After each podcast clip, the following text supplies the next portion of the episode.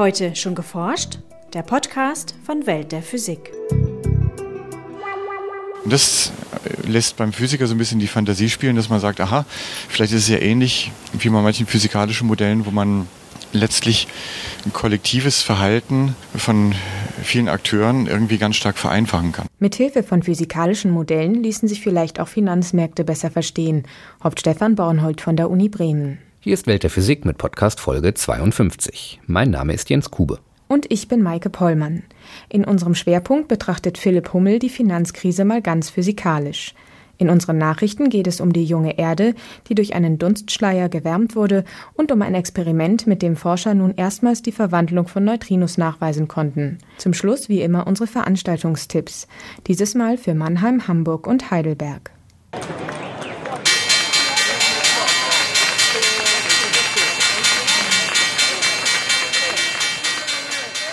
Dieses Signal läutet regelmäßig bei Menschen Gefühlsregungen ganz verschiedener Art ein, von Euphorie bis Panik. Denn mit dieser Glocke wird täglich der Handel an der New Yorker Börse, der Wall Street, eröffnet.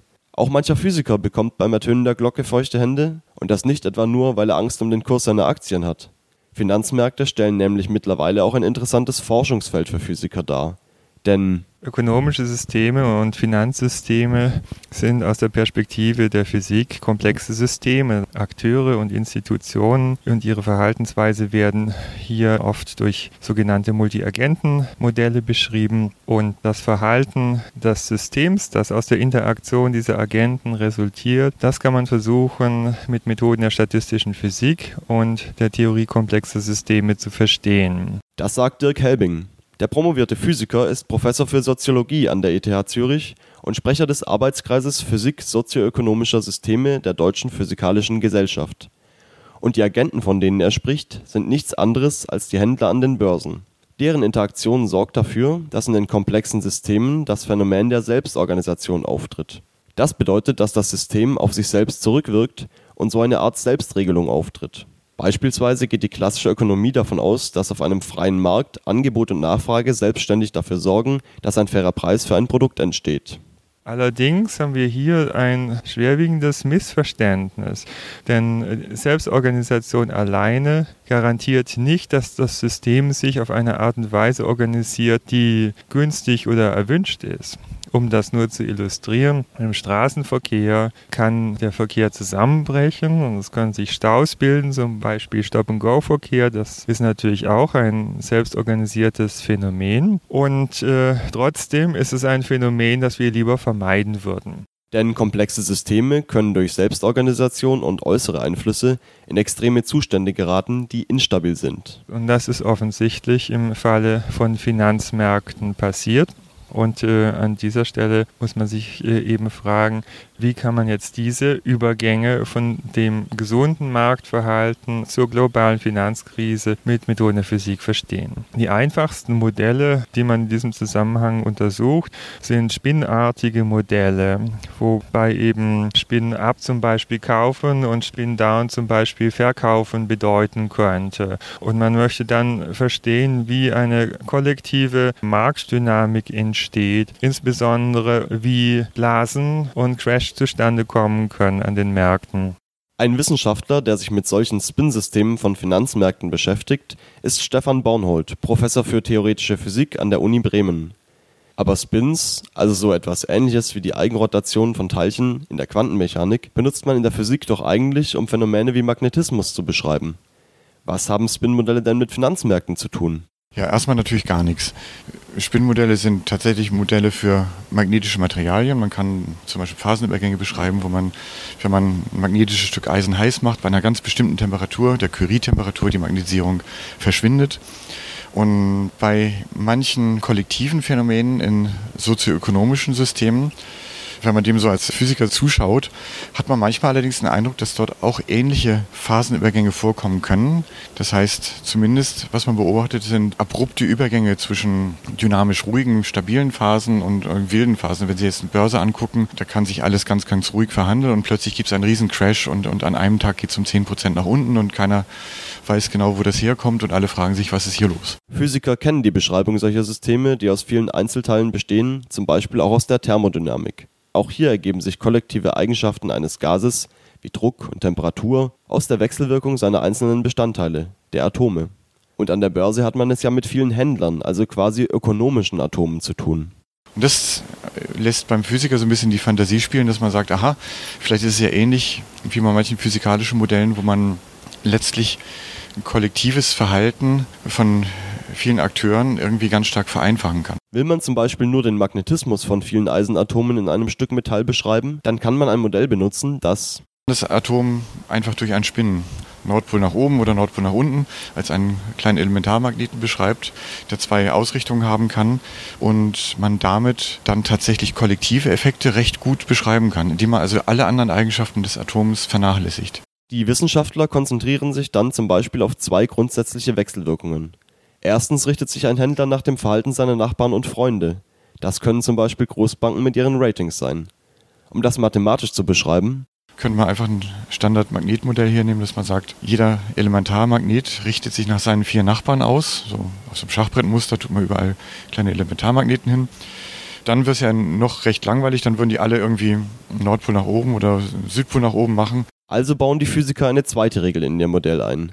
Sobald sich zu viele Magnete gleich ausrichten, fängt das System an, instabil zu werden. Ich kann also den Index beobachten, ich kann also in der Zeitung lesen, meinetwegen, dass alle Leute jetzt Telekom-Aktien kaufen dass man dann anfängt, ja, zufällig was anderes zu machen. Also dann letztlich quasi nervös wird oder abspringt von der Idee.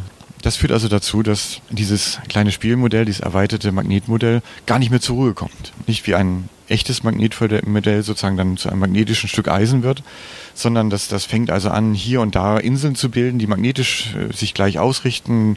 Äh, aber wenn die eine Domäne zu groß wird, dann plötzlich werden alle nervös und machen schwuppdiwupp was anderes und produzieren quasi so etwas, was wie ein Crash aussieht.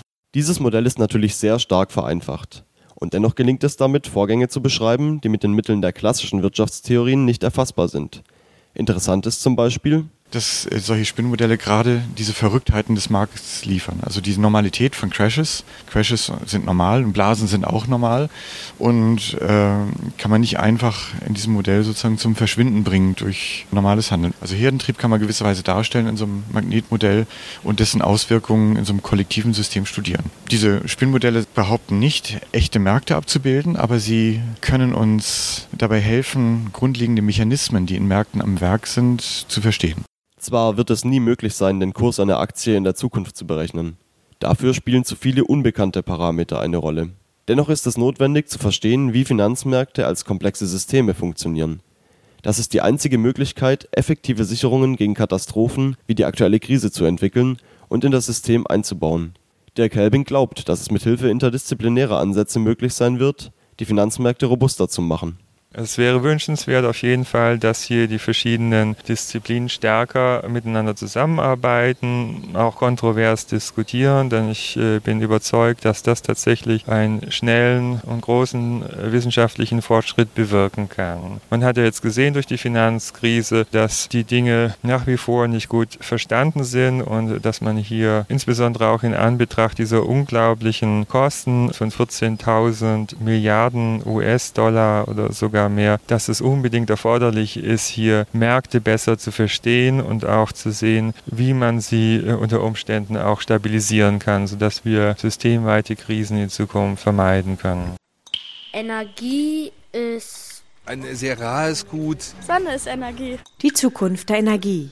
Das Wissenschaftsjahr 2010. Es sollten sich alle Leute damit beschäftigen, aus welcher Quelle sie ihre Energie ziehen. Jedes Jahr im Sommer macht sich ein Schiff mit einer ungewöhnlichen Fracht auf den Weg, die MS Wissenschaft. Statt mit Kohle oder Containern ist das Binnenfrachtschiff voll beladen mit Exponaten zum Thema Zukunft der Energie. Die Ausstellung besucht rund 30 Städte längs der deutschen Wasserstraßen und lädt ein zum Ausprobieren, Mitmachen und Mitforschen. Bis zum 10. Juni liegt die MS Wissenschaft noch in Magdeburg. Projektleiterin Beate Langholf verrät, wie es weitergeht. Die nächsten Stationen der MS Wissenschaft sind Geesthacht, Rendsburg, Kiel und Hamburg. Wenn Sie genau wissen wollen, wann die MS Wissenschaft in Ihrer Nähe ist, besuchen Sie einfach unsere Webseite www.ms-wissenschaft.de. Da finden Sie alle aktuellen Stationen, mögliche Änderungen und dann finden Sie uns bestimmt auch bald in Ihrer Nähe. Neutrinos gibt es in drei Sorten. Elektron, Myon und Tauneutrino.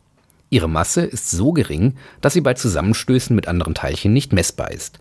Deshalb setzt das Standardmodell der Teilchenphysik die Masse gleich Null. Seit den 1960er Jahren werfen Experimente jedoch Fragen auf. In Messungen kommen weniger Neutrinos einer bestimmten Sorte auf der Erde an, als Berechnungen es voraussagen. Offenbar wandeln sich Neutrinos auf ihrem Weg zur Erde um. Diese Umwandlung oder Oszillation ist jedoch nur dann möglich, wenn die Neutrinos sich in ihrer Masse unterscheiden, was voraussetzt, dass sie überhaupt eine Masse besitzen.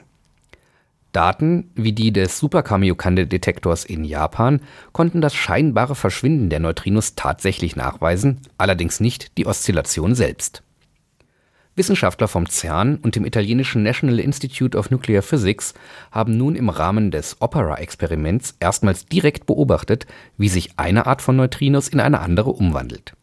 Dafür erzeugten die Forscher Neutrinostrahlen, die größtenteils aus Myon-Neutrinos und bestimmten kleinen Mengen von anderen Neutrinos bestehen. Die Strahlen schickten sie dann unterirdisch bis zum 730 Kilometer entfernten Labor in Gran Sasso, wo sie auf einen Detektor treffen wenn die Myon-Neutrinos oszillieren, sollten auf dem Weg zusätzliche Tau-Neutrinos entstehen. Diese erzeugen im Detektor Tau-Leptonen, welche wiederum nach kurzer Zeit in Myonen zerfallen.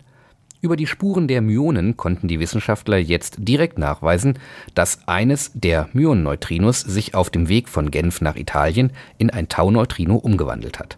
Die Forscher müssen nun das Experiment fortsetzen, um ihr Ergebnis durch mehrere gleiche Beobachtungen belegen zu können als die ersten Lebensformen auf der Erde entstanden, strahlte die Sonne etwa 30 Prozent schwächer als heute. Trotzdem gab es auf der jungen Erde flüssiges Wasser. Zwei amerikanische Forscher präsentieren jetzt im Fachblatt Science eine neue Lösung für dieses Paradoxon der schwachen Sonne. Demnach war die junge Erde in einen Dunstschleier aus organischen Partikeln gehüllt, deren fraktale Struktur eine Abkühlung der Erde verhinderte. Frühere Modellierungen der jungen Erde waren von sphärischen Partikeln ausgegangen, die zu viel sichtbares Licht absorbieren und so für eine Abkühlung der Erde sorgen würden. Simulationen im Labor legen jedoch nahe, dass sich die Teilchen zu komplexen Strukturen mit einer sogenannten fraktalen Geometrie zusammenfügen, die dann im optischen Bereich nahezu durchsichtig sind die Strahlungseigenschaften der Aerosole sind durch die spezielle Form derart beeinflusst, dass die Partikel den unteren Bereich der Atmosphäre und den Erdboden vor der zerstörerischen Wirkung der ultravioletten Strahlung schützen, ohne zugleich, wie bislang vermutet, einen starken Antitreibhauseffekt zu verursachen. Auf die gleiche Weise schützen die organischen Partikel in der Luft auch Ammoniak vor der ultravioletten Strahlung, die es sonst rasch zersetzen würde und wie von den Wissenschaftlern herangezogene Computermodelle zeigen, sorgen bereits Spuren von Ammoniak in der Atmosphäre für einen starken Treibhauseffekt. Die Forscher schätzen, dass in der Atmosphäre der jungen Erde jährlich 100 Millionen Tonnen an organischen Dunstpartikeln produziert wurden. Und nun zu unseren Veranstaltungshinweisen. Was hat Mathematik mit Musik zu tun? Was ist ein perfekter Klang und wie lernen Vögel singen? Auf den naturwissenschaftlichen Erlebnistagen Explore Science in Mannheim können Schulklassen, Kindergartengruppen und Familien die Antworten finden. Klangkanäle, ein Gigantenorchester oder ein riesiges Metallophon lassen die Besucher Phänomene wie Schwingung, Schall und Klang hautnah erleben. Vom 9.6. um 9 Uhr bis zum 13.6. um 17 Uhr im Luisenpark in Mannheim. Im Rahmen der Physik am LHC-Konferenz am DESI in Hamburg findet am 9. Juni der öffentliche Abendvortrag Neue Horizonte in der Teilchenphysik vom Higgs-Teilchen zur dunklen Materie statt. Es spricht Karl Jakobs von der Universität Freiburg. Am 9. Juni um 19 Uhr im DESI-Hörsaal in Hamburg-Bahrenfeld. Ab 17 Uhr ist auf dem Gelände zudem die Ausstellung Weltmaschine zu besichtigen. 1995 wurde erstmals ein Planet in einem fernen Sonnensystem entdeckt. Inzwischen sind mehr als 400 extrasolare Planeten bekannt, mit teilweise ganz unerwarteten Eigenschaften in seinem Vortrag auf der Suche nach der zweiten Erde wird Joachim Wamsgans von der Uni Heidelberg darauf eingehen, mit welchen Methoden Astronomen nach extrasolaren Planeten suchen und warum es so schwierig ist, welche zu finden. Am Mittwoch, den 9. Juni um 18 Uhr in der Heidelberger Akademie der Wissenschaften in Heidelberg. In unserem Gewinnspiel zur 50. Folge, also der vorletzten Folge, wollten wir von Ihnen wissen, wie heiß das Plasma in Astex Upgrade sein kann. Die Antwort lautet 200 Millionen Grad Celsius. Über den Hauptpreis, das handsignierte Buch Das Schicksal des Universums von Günter Hasinger, darf sich Richard Jones in Archsum auf Sylt freuen. Und unsere vier weiteren Überraschungspakete gehen nach Dresden, Ludwigsburg, Bogen und Stolpen. Das war's für heute. Bleiben Sie wissenschaftlich und laden Sie uns auch nächstes Mal wieder herunter. Welt der Physik wird Ihnen präsentiert vom Bundesministerium für Bildung und Forschung und der Deutschen Physikalischen Gesellschaft.